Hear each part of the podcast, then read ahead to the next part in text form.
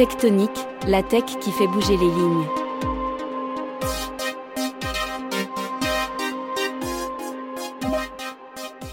Partout dans le monde, et notamment aux États-Unis, en Europe et en Chine, pas une semaine se passe sans qu'une autorité de régulation affirme son pouvoir de sanction contre les entreprises de la tech. Trop riches, trop puissantes, trop monopolistiques, pas assez sévères contre la désinformation, peu respectueuses des lois fiscales ou du respect de la vie privée. Pourtant, nos GAFAM, BATX, mais aussi Foxconn et TSMC jouent un rôle stratégique dans le soft et le hard power des États. La tech est-elle l'arme ultime des grandes puissances pour affirmer quelque impérialisme? La définition même de la tech qui fait bouger les lignes, et on a 30 minutes avec une insider pour en parler. C'est une spécialiste des enjeux politiques et géopolitiques de la tech, elle est enseignante à Columbia, Sciences Po, à l'école polytechnique, rien que ça. Ses travaux portent notamment sur la gouvernance des réseaux sociaux, la réglementation des big tech, les dispositifs de technosurveillance, ainsi que sur la souveraineté technologique et numérique. Bonjour Asma Mala. Bonjour. Alors Asma, on va comme d'habitude commencer par la fin. Est-ce que selon toi, la tech et ses acteurs sont définitivement devenus les maîtres du monde? Alors c'est toujours la question, euh, la question serpent de mer qui revient depuis allez, les années 2016-2017, où je sais pas si vous vous souvenez, on avait les grands débats dans les grands magazines spécialisés, type, je me souviens très bien, Uzbek, Erika, etc., où c'était les nouveaux États parallèles, euh, les nouveaux rois du monde, euh, c'est la fin de l'État-nation. Je sais pas si vous vous souvenez de cette, de ce moment où tout le monde avait flippé sur la fin du deal, du contrat post-westphalien des États-nations, la fin des frontières Bon.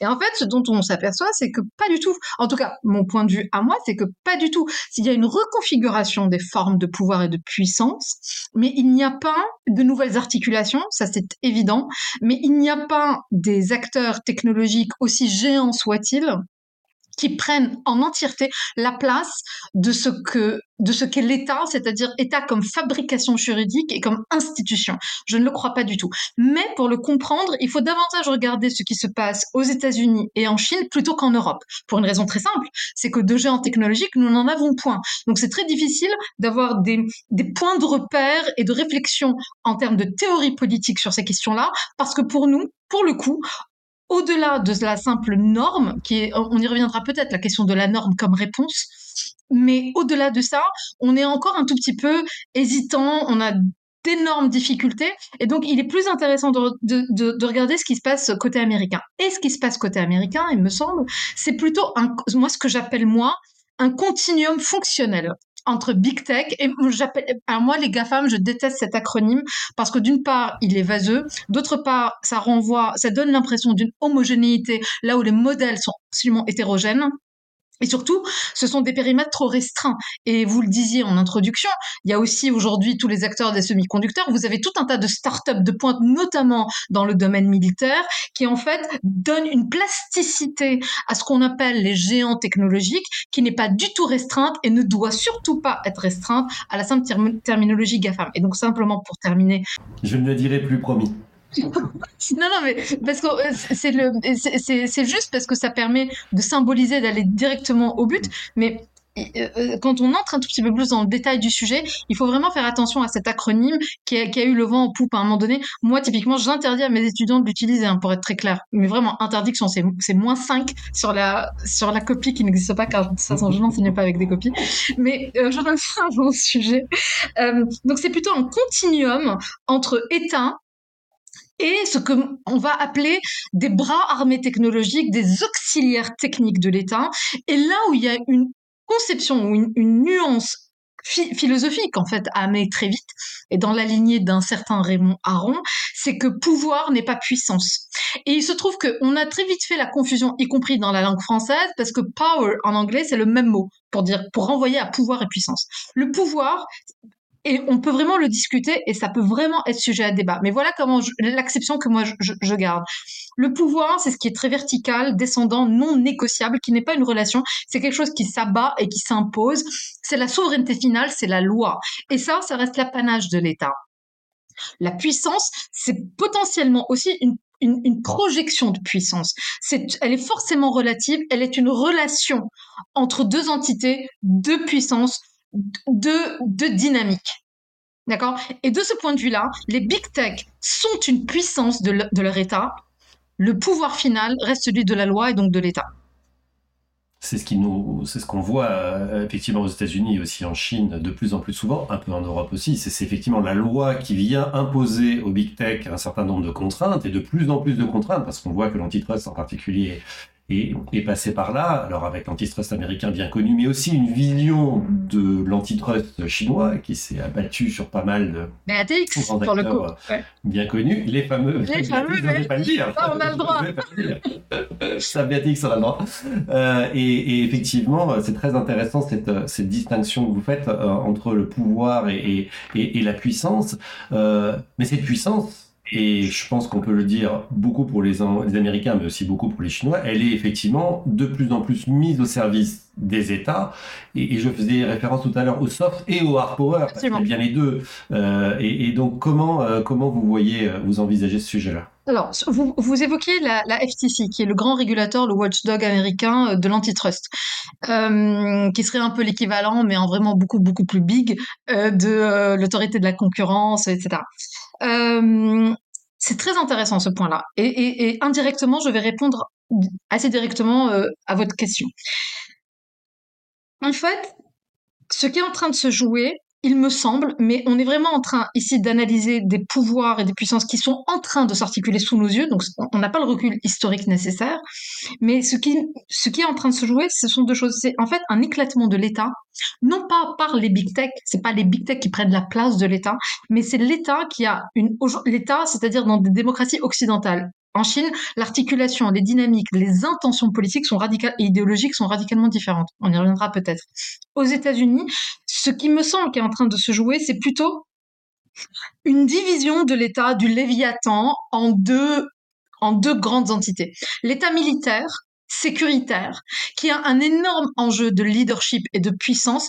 On le voit avec la guerre des, des semi-conducteurs, on le voit avec la course à l'IA, etc., versus la Chine, parce que l'enjeu derrière, c'est bien un enjeu de leadership et de protection de leur puissance, ou d'hyperpuissance, diraient certains. Et puis vous avez l'autre partie de l'État qui, lui, l'État régulateur, où vous allez avoir la FTC, la FCC, etc., qui eux essaient de donner des règles et des normes. Et la réconciliation des deux est de plus en plus difficile, il me semble, pour deux raisons. Il y a deux semaines de ça, une dizaine de jours de ça, allez, début janvier 2023, Joe Biden a sorti un article, Joe Biden lui-même, président de la République américaine des États-Unis, euh, a sorti une tribune dans le Wall Street Journal plan à une coalition bipartisane républicain-démocrate pour absolument réguler les big tech. Et c'est écrit vraiment réguler les big tech. Et en particulier la question des réseaux sociaux, en particulier la question de la modération des contenus avec la réforme de la section fameuse section 230 qui donne qui, qui protège d'une certaine façon les plateformes de toute responsabilité concernant les contenus qui transitent par leur, par leur espace virtuel et euh, et la question, la fameuse question de la privacy, la question des données. Quelque temps avant ça, en fin d'année dernière, Lina Khan, qui est la, patronne aujourd'hui de la FTC, qui a été posée là par l'administration démocrate, par euh, Harris et, Biden, a, eu un entretien, une interview au Wall Street Journal encore, qui était très intéressante, où elle expliquait qu'en fait, ils étaient parfaitement démunis parce qu'ils étaient en sous-l'ombre euh, qu'ils n'avaient pas les, ressources nécessaires pour traiter l'ensemble des cas, des dossiers qui étaient soumis à la FTC, notamment sur les questions d'antitrust.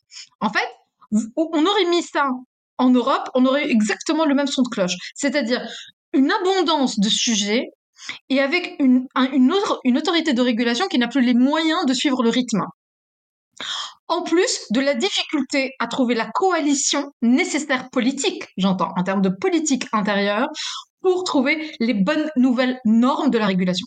Et donc, vous avez non pas les big tech qui viennent disrupter directement, encore que, parce qu'elles, elles, elles, si vous voulez, elles, euh, elles, elles ont toujours ce narratif de l'ennemi, alors aujourd'hui chinois, pour éviter la régulation. Vous avez toujours ce truc. Si vous nous, si vous nous bridez, alors on perd la puissance d'innovation face à la Chine. Et c'est un peu comme, c'est un peu l'épouvantail pour éviter toute tentative de réglementation, si vous voulez.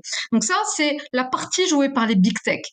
Mais au sein de l'État lui-même, vous avez cette tension entre il faut y aller parce qu'on a cet enjeu de préservation de puissance, et c'est un enjeu existentiel aux États-Unis, et la nécessité de la régulation parce que ça vient taper les libertés fondamentales et donc l'essence même de la démocratie américaine avec une évolution entre l'administration Obama et l'administration Biden, puisque Obama été très pro-big tech pour le, pour le simplifier en disant euh, effectivement on a besoin que face à la Chine il y ait cette, euh, cette évolution. Autre administration démocrate, euh, alors ils ont, je, saute par-dessus Trump, qui arrive en reprenant d'ailleurs un positionnement un peu, un peu trumpiste, ou en tout cas de l'administration Trump, qui est de dire il va falloir quand même les verrouiller ou les, les contrôler parce qu'ils peuvent être dangereux pour nous-mêmes. Ce qui est très intéressant, c'est que Obama a viré sa cutie. En, mai dernier, il a fait un énorme euh, discours, un très grand discours à Stanford pour appeler à la réforme de la fameuse section 230 concernant les contenus de la content policy. Et donc, vous avez un arc démocrate qui commence à s'articuler, qui commence à évoluer vers, disons, plus de modération, mais on est vraiment sur le champ très restreint de la question des réseaux sociaux, mais qui n'est pas si restreint que ça, parce qu'aujourd'hui, les réseaux sociaux sont des entités hybrides, qui sont à la fois des entités ou des entreprises privées, des espaces idéologiques et des espaces de confrontation euh, géopolitique aujourd'hui, avec les questions d'influence, de désinformation, etc. Donc, ils deviennent disons, au cœur, ils se retrouvent au cœur de l'ensemble des enjeux politiques et géopolitiques actuels. Ça, il faut vraiment l'avoir clairement en tête. Donc, vous avez Obama qui a fait ce, grand discours sur la nécessité de la réforme, Biden qui enjoint et qui rejoint un peu le qui a le même son de cloche aujourd'hui, sous Trump, la coloration a été très différente. Sous Trump, la coloration, elle a été anti-Chine. Vous avez eu tout, les, les, tout le scandale sur Huawei, TikTok, etc. Ça, ça a été... Et, et, et, et attention, ça continue sous Biden. Il y a une continuité hein, de la politique anti-Chine, disons, entre guillemets, pour aller vite, entre l'administration Trump et l'administration Biden. La forme a changé, elle est un peu plus, encore que avec les derniers executive orders sur les, sur les semi-conducteurs, on reste sur quelque chose de très martial, mais jusque là, vous aviez peut-être une forme un peu plus ronde, mais absolument la même stratégie et la même vision concernant la Chine en termes de coercition économique, de power politics américaine pour justement garder le leadership. Et de ce point de vue-là, toutes les armes sont, bonnes, y compris l'extraterritorialité du droit, la coercition économique, euh, l'arsenalisation des interdépendances ou des dépendances technologiques, etc., etc. Côté Chine, pour terminer, pour terminer un peu le, panorama, oui, en effet, vous avez eu un certain nombre de textes de loi à partir de 2020-2021, notamment ce qu'on appelle la PIPL ou People, PIPL, qui est la grande loi sur la privacy euh, chinoise, et dont l'objectif en réalité était davantage plus que simplement euh, la, la, la, la, préservation, disons, ou, ou le respect de la vie privée, c'était davantage, d'une part, euh, des enjeux de sécurité nationale, mais surtout de mettre au pas leur BATX qui commençait à avoir un, pouvoir, notamment en termes de contrôle social, qui commençait à les, à les, à les faire s'interroger un tout petit peu sur cette, ce que j'appelle donc ces nouvelles formes de pouvoir. Et donc cette loi-là, assortie avec tout un tas d'amendes, avec des, montants absolument faramineux était aussi et surtout d'ailleurs pensé pour mettre au pas les BATX sous, euh, sous euh, la, coupe euh, de Pékin et surtout de dire n'oubliez pas qui est le chef. N'oubliez pas qui est le donneur d'ordre. Et dans l'écosystème, pour terminer, dans l'écosystème, donc tout à l'heure on disait GAFAM, pas GAFAM, dans l'écosystème tech chinois, vous avez donc toujours les BATX, et on reviendra peut-être sur l'IA. Il y a une étude qui est sortie de l'Asia Nikkei qui est sortie euh, euh, il n'y a pas longtemps, qui explique qu'en fait les BATX sont toujours leaders, notamment sur les papiers de recherche en IA, et qu'ils sont en avance sur les États-Unis en termes de papiers de recherche en quantité et en qualité. Donc attention aussi aux narratifs occidentaux, c'est-à-dire qu'aujourd'hui États-Unis et Chine sont au coude à, au coude, hein, sur l'IA, sur la recherche fondamentale, j'entends. Euh, mais vous avez aussi ce qu'ils appellent les Little Giants. En fait, c'est tout un programme qu'ils ont sorti pour faire émerger de nouvelles toutes petites startups qui sont spécifiquement subventionnées pour les technologies de pointe quantique, cyber, semi-conducteur, IA en particulier.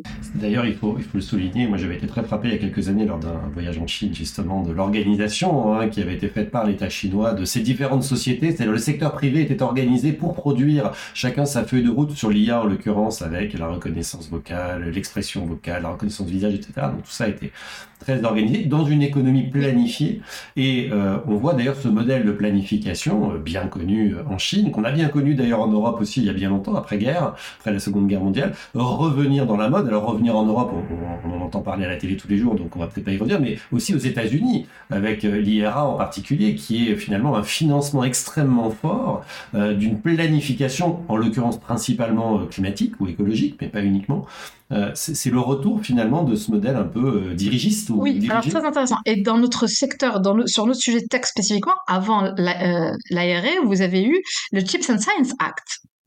Pareil, qui, qui, qui, délivre des milliards de dollars, non seulement sur l'industrie des semi-conducteurs pour la relocaliser. Donc en fait, ce qu'on assiste, ce à quoi on assiste d'un point de vue géopolitique, c'est ce qu'on appelle le découplage. C'est-à-dire que c'est un peu la fin de la mondialisation, heureuse, malheureuse, peu importe. Et en fait, on, fait revenir, on relocalise les industries critiques, je dis bien critiques, euh, dans sa zone d'influence, chez soi ou dans son étranger proche. Alors étranger pas, forcément au sens géographique, mais aussi au sens des valeurs. Euh, D'ailleurs, euh, le Japon et les, Pays-Bas viennent de là cette semaine, donc euh, là toute fin janvier 2023, viennent de rejoindre les États-Unis sur justement l'ensemble des restrictions d'export vers la Chine de composants critiques pour pour pour le développement de leur industrie de semi-conducteurs de dernière génération, s'entend. Hein. Donc avant ça, oui. Et, en fait, le concept, c'est une forme. On, avait, il y a beaucoup d'articles qui aujourd'hui circulent sur ce concept de capitalisme politique. C'est un capitalisme, mais avec une intervention, une vision, un, un fléchage de l'État très fort, plus ou moins fort. À un moment donné, moi, j'appelais ça même bien avant ces chips-là, euh, bien avant, pardon, c'est l'ensemble de ces décisions-là vous aviez une similitude, non pas de modalité, mais de vision entre la Chine et les États-Unis, où en effet, vous avez votre secteur techno-industriel qui est mis au service de votre puissance. C'est clair et net. Et à un moment donné, on parlait même J'aimais bien le mot, mais personne l'a adopté. Il doit être un peu compliqué de néo-mercantilisme. Le mercantilisme, c'était quoi? C'était 15e, 16e siècle, où vous aviez en fait ces grandes puissances euh, maritimes qui en fait développaient dans le même temps du protectionnisme et une politique hégémonique, c'est-à-dire d'extension de leur puissance à l'étranger. Et c'est ce qu'on voit aussi apparaître, c'est-à-dire que on ferme, on se protège. C'est typiquement ce qu'a fait la Chine. C'est aussi d'une certaine façon ce que font les États-Unis, parce qu'en en fait, ils sont pas tellement dans une doctrine libérale. Ils peuvent l'être en termes de de concurrence ou d'antitrust, ça c'est clair, mais en termes, dès l'instant où il s'agit de sécurité nationale et de puissance nationale, là, de ce point de vue-là, tous les moyens sont bons pour maintenir la puissance et surtout pour maintenir la, la, la, la, la domination des technologies critiques sur le reste du monde. Et d'ailleurs, le reste du monde, en premier lieu desquels, l'Europe. Alors justement, trois sujets, et ça va structurer, je pense, notre propos euh, à venir. C'est absolument passionnant et on arrive exactement sur les trois focus euh, qui, que j'avais envie de faire ensemble.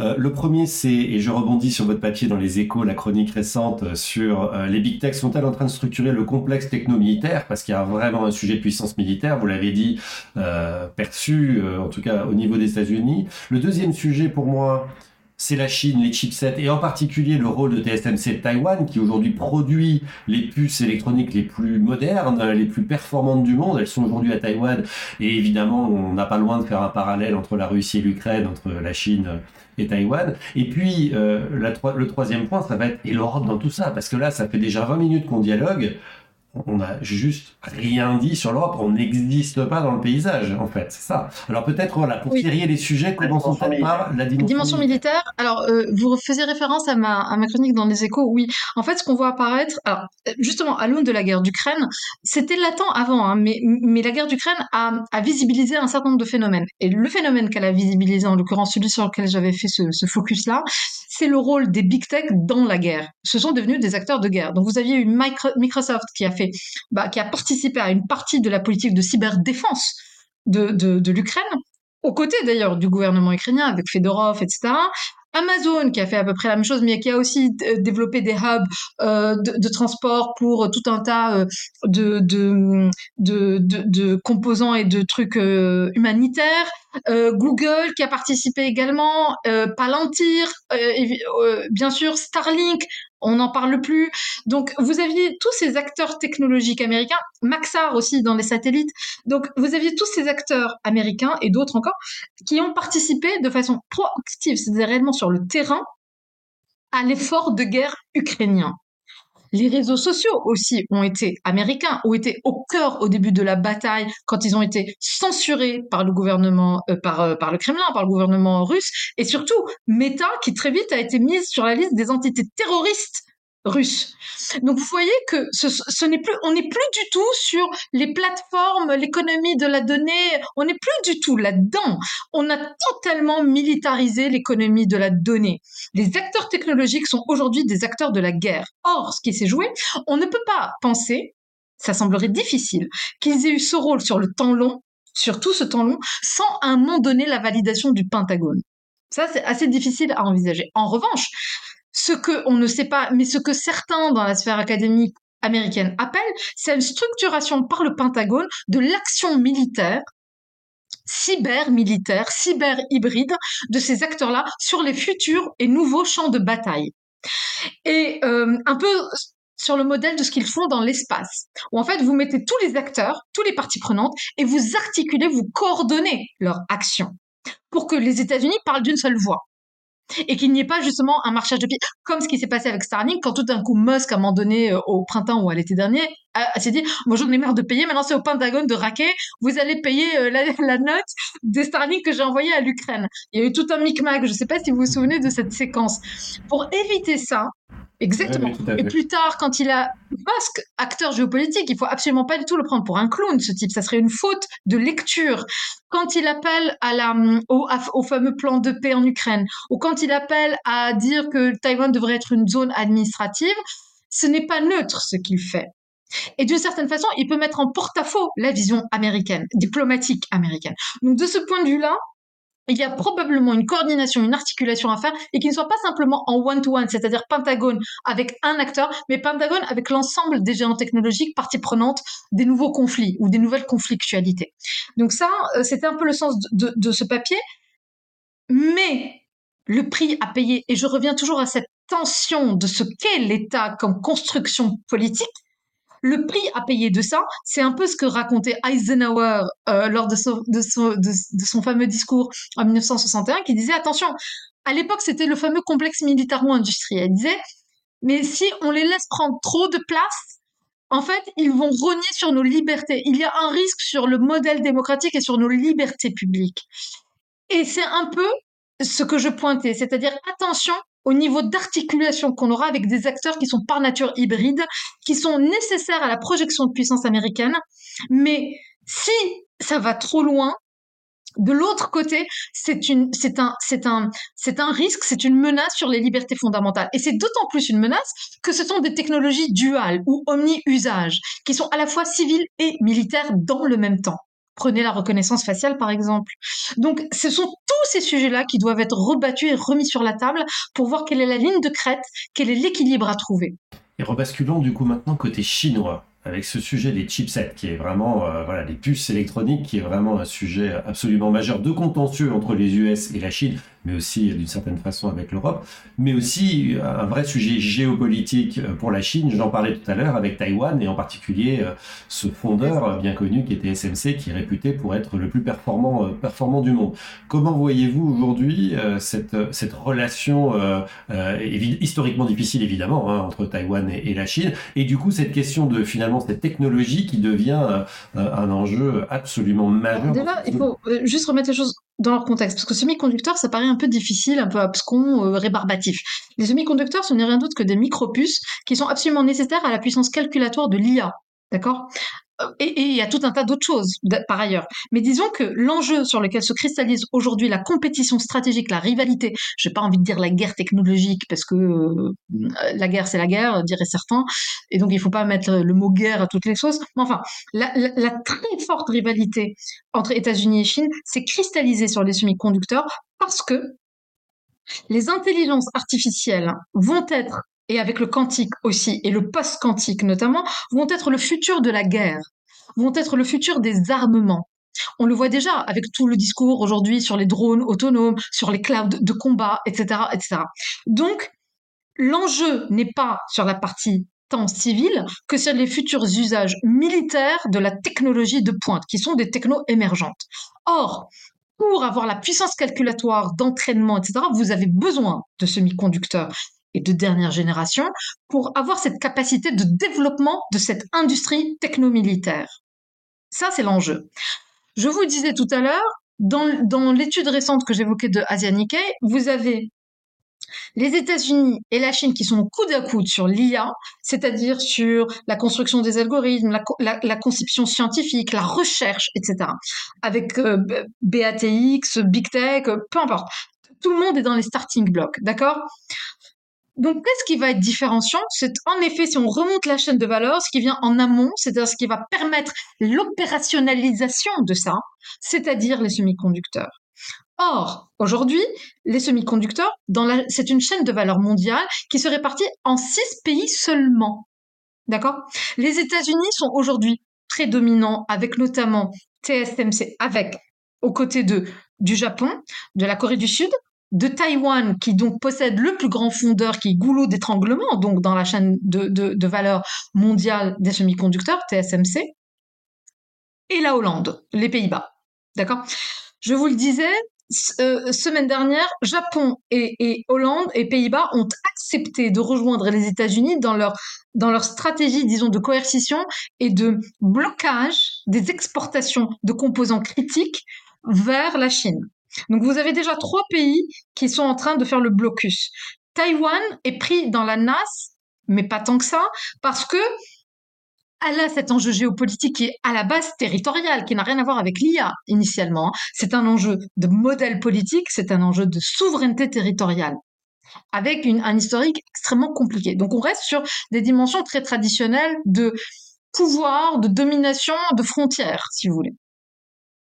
Et avec les États-Unis qui jusque-là avaient une position quand même dominante en Indo-Pacifique d'un point de vue militaire.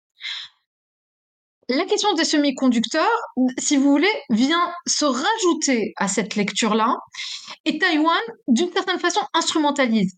Typiquement, je vous donne un exemple. Alors, ce qu'elle a fait récemment, c'est qu'elle a installé des, des, méga, des méga usines en Arizona, par exemple, qui participent à cette logique de découplage. C'est-à-dire, en fait, on va restreindre le risque en, en, en, en relocalisant très vite côté américain mais ça ne résout pas la, problématique, disons, taïwanaise au sens du territoire du terme. Donc Taïwan, quand il y a eu la crise cet été euh, sur les semi-conducteurs euh, suite à la visite de Nancy Pelosi, le patron de TSMC avait dit que si jamais il y avait une attaque chinoise sur Taïwan, et en particulier sur TSMC, en fait, il, ferait de la, comment dire, vous savez, quand euh, de la, du sabotage. Si jamais TSMC est saboté ou et ou est détruit, toute la chaîne de valeur mondiale est en panne donc l'économie mondiale, soyons très clairs, l'économie mondiale est en panne. Qui, elle est déjà en délicatesse suite aux deux ans de Covid. On a eu les pénuries, etc. Donc on a eu un très léger avant-goût de, ce que, de ce que ça pouvait être. Et peut-être pour illustrer pour, pour ceux qui ne, qui, qui ne savent pas, euh, par exemple, hein, les puces produites euh, par, TSMC sont dans tous les iPhones. Euh, les puces produites par TSMC sont dans beaucoup de voitures, mais des voitures standards, hein, pas des voitures du futur. Donc je veux dire, on est vraiment sur des chaînes de valeur économiques mondiales et extrêmement industries à peu près. Et celles qui comptent et celles qui, qui cristallisent toutes les tensions sont vraiment celles de, de, dernière génération, donc 2 nanomètres et en tout. Euh, donc voilà pourquoi. Donc l'enjeu est militaire, l'enjeu est territorial, c'est un enjeu de puissance in fine derrière, c'est pour bloquer le développement de la Chine. Et vous me disiez, alors la Chine, elle est comment? Sur l'IA, donc, elle est, elle est au coude à coude, voire parfois, elle peut dépasser en termes de capacité de recherche. Et elle y a mis les moyens. Et elle a toujours affirmé que d'ici 2030, elle serait la première puissance mondiale en IA. Et elle le réaffirme. Elle vient de le réaffirmer en janvier 2023. Maintenant, sans semi-conducteurs, ou en tout cas sans ces semi-conducteurs-là, ça va être très très compliqué pour elle. Et elle a fait potentiellement une erreur stratégique quand elle a refusé à un moment donné d'entrer dans le jeu de l'interdépendance. Là, elle aurait pu devenir suffisamment importante dans la chaîne de valeur et devenir goulot d'étranglement, choke point, ce qu'elle avait refusé pour dire nous, on est autarcique, nous, on va développer nos propres. Ça date d'il y a des années, ça. Hein. Nous, on va développer notre propre industrie. Et donc, elle s'est retrouvée bloquée aujourd'hui à devoir développer sa propre industrie en propre. Mais attention, les politiques de coercition économique, les politiques de limitation des exportations ne sont efficaces qu'à court terme. Parce qu'à court terme, il est vrai que les États-Unis et alliés vont pouvoir bloquer l'exportation d'un certain nombre de composants, bloquant donc le développement de la Chine. À long terme, vous poussez votre ennemi ou votre adversaire à développer ses anticorps et à se renforcer. Donc, il faut faire très attention à ça. Ce, sont toujours des, des, des, coups de billard à trois bandes. Je ne sais pas si c'est ça la bonne expression, mais il faut faire très attention à ça. Et donc, l'urgence mmh. peut devenir contre-productive à long terme. Et ça, c'est l'histoire qui nous le dira. Mais pour l'instant, sur les semi-conducteurs, oui, évidemment, les États-Unis ont une, ont une longueur d'avance de fait. Par les alliés, par leur, par, leur, par leur positionnement dans la chaîne de valeur mondiale et, euh, et, et, et, par leur et par leur euh, et par leur euh, disons leur pétence à militariser, à arsenaliser euh, ces interdépendances-là, oui, de fait. Et alors nous autres, tout ça, Européens, pauvres petits Européens, on a envie de dire, euh, quand on vous entend, euh, on n'existe pas, c'est fini, on est forcément euh, soumis à l'un ou l'autre de ces deux puissances. Alors peut-être que vous allez dire... Alors on l'est depuis longtemps, on n'est pas soumis à l'un ou l'autre, je pense que globalement, dans le sens de l'histoire européenne, on a choisi notre camp, hein. et de toute façon c'est très simple. Encore faudrait-il définir ce qu'est l'Europe. Quand je vous disais les Pays-Bas ont choisi, enfin choisi, ils ont subi des négociations très très très musclées pendant de très très très longs mois par les États-Unis, il faut dire. Mais euh, euh, vous pouvez très bien disloquer l'Europe, hein, c'est-à-dire les Pays-Bas vont avoir une certaine vision, euh, l'Italie une autre. Aujourd'hui, avec la guerre d'Ukraine, vous avez tous les pays de l'Est qui sont complètement pro-atlantistes, pro-OTAN. Donc, qu'est-ce que l'Europe de ce point de vue-là? Euh, alors aujourd'hui, on parle encore d'une seule voix par le truchement de la Commission européenne, d'un Thierry Breton, etc. Maintenant, pour répondre de façon très concrète et pragmatique. par rapport au choix idéologique, si vous voulez, des camps, le camp naturel serait le camp américain. Et factuellement, on n'aura pas tellement le choix. Maintenant, d'un point de vue de la réponse sur la question de la souveraineté technologique, vous avez deux grands, grandes possibilités, enfin deux grands piliers, deux deux grands chemins qui ne sont pas exclusifs, qui sont complémentaires l'un de l'autre. Et ça, c'est très important de l'avoir en tête. Le premier chemin sur lequel on est plutôt très bon, encore que, c'est le chemin normatif. Moi, c'est ce que j'appelle la souveraineté normative défensive. Donc là, on crée de la norme. Non pas du tout pour faire de l'influence mondiale. Euh, ça, je crois que c'est un peu terminé. Je crois qu'aujourd'hui, l'influence mondiale par la norme, parce que la guerre technologique, c'est d'abord une guerre idéologique. C'est les normes qui sont encapsulées. Ce sont les valeurs qu'on encapsule dans la techno. Donc ça, c'est plutôt, ça va en effet se jouer entre Chine et États-Unis. Donc c'est pas tellement un enjeu pour l'Europe de puissance, c'est plutôt un enjeu d'intégrité, disons. De ce point de vue-là, tous les textes, Digital Service Act, Digital Market Act, le AI Act, le, Data Act, enfin tous les actes qu'on est en train de sortir euh, à foison sur tous les gros sujets euh, d'actualité et structurels et structurants, aujourd'hui sont très importants parce qu'ils, d'une certaine façon, territorialisent des géants technologiques qui ne sont pas européens. Quand on sort le DSA et qu'on explique euh, aux réseaux sociaux, aux gatekeepers américains ou chinois que c'est notre, notre droit, nos valeurs, notre vision du monde qui va s'appliquer sur notre territoire, c'est important. Ça ne veut pas dire que la mise en œuvre va réussir, et loin s'en faut. On l'a vu avec Twitter. Aujourd'hui, il n'y a pratiquement plus personne à Bruxelles hein, chez Twitter.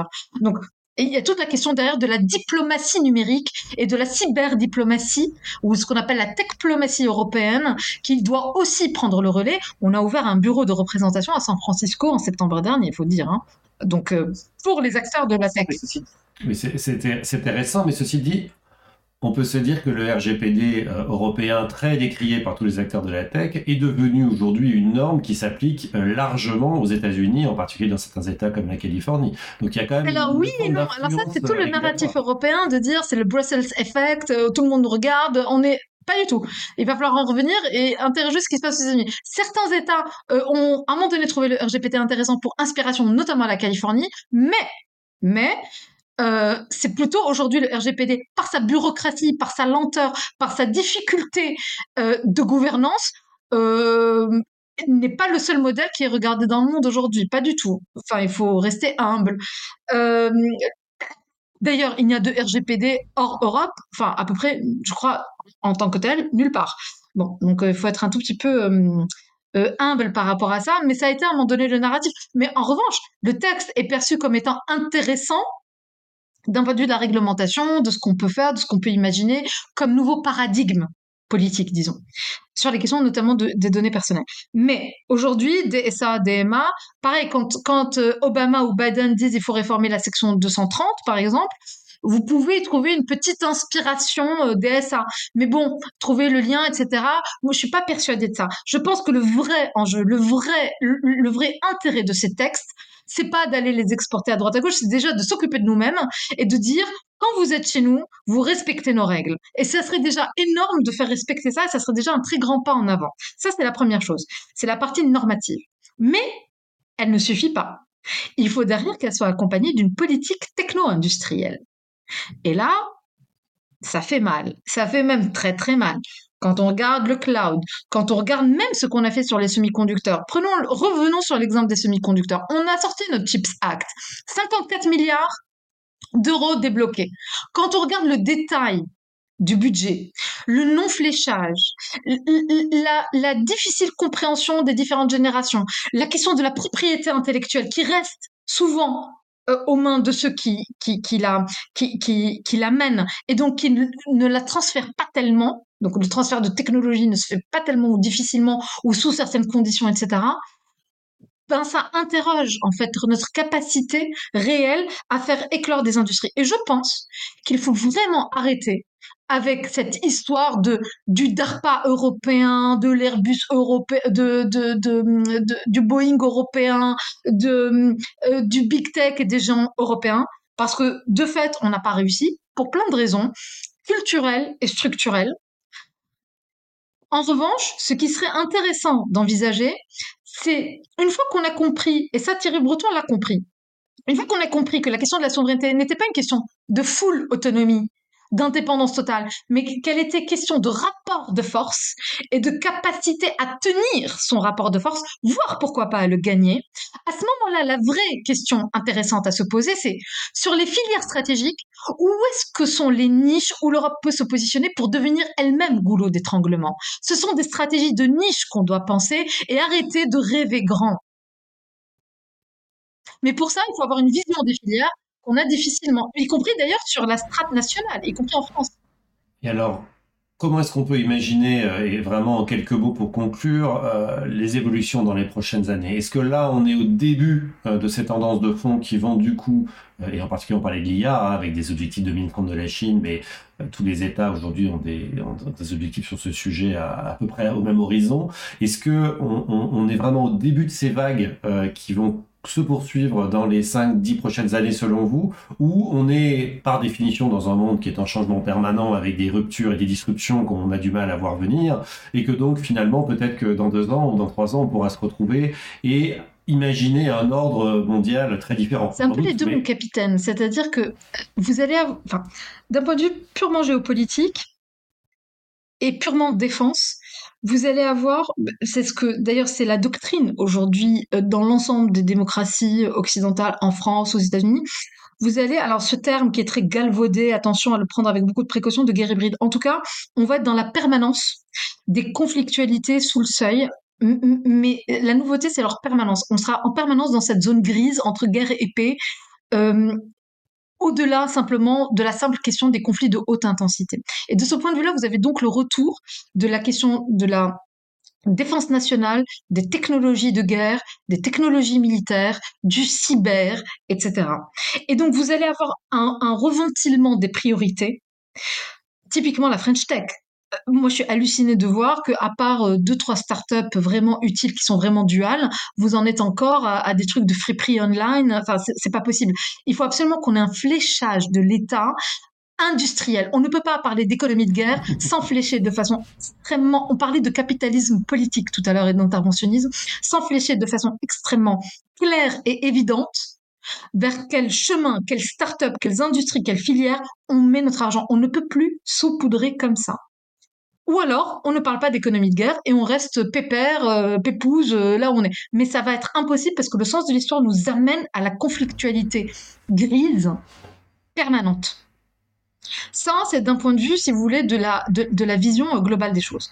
Sur les questions, donc en entonnoir, si on focus maintenant sur la question des technologies, oui, vous allez à, la fois avoir des, des tendances longues, IA, quantique, on va continuer, et avec de temps en temps des sauts technologiques. ChatGPT, ChatGPT en soi n'est pas un saut parce que en fait les modèles existaient. Le vrai saut, il est dans la capacité de déploiement et tout d'un coup de son acceptabilité par tout le monde. Et d'une certaine façon, il prépare les opinions publiques à des technologies, à des IA qui demain auront un usage militaire. Donc c'est souvent ça aussi qui se joue. On commence aujourd'hui par des usages ludiques, sympas, et puis après des vieux débats sur ah bah l'école, bon d'accord? Mais en fait, ce qui est en train de se jouer est beaucoup plus profond que ça. En fait, c'est potentiellement des tout premiers signaux faibles de la prochaine révolution dans les affaires militaires, ce qu'on appelle les RMA, qu'on est en train de préparer, mais dans longtemps, c'est-à-dire à horizon 2050, 2060, de nouvelles façons de faire la guerre, dopées aux algorithmes d'intelligence artificielle. Et c'est potentiellement ça, et c'est potentiellement vers ça qu'on va, avec des questions éthiques et politiques qui vont être majeures, majeures. Et eh bien, ce sera le mot de la fin et probablement le début d'une prochaine conversation. C'était absolument passionnant. Merci beaucoup, Asta. Merci à vous.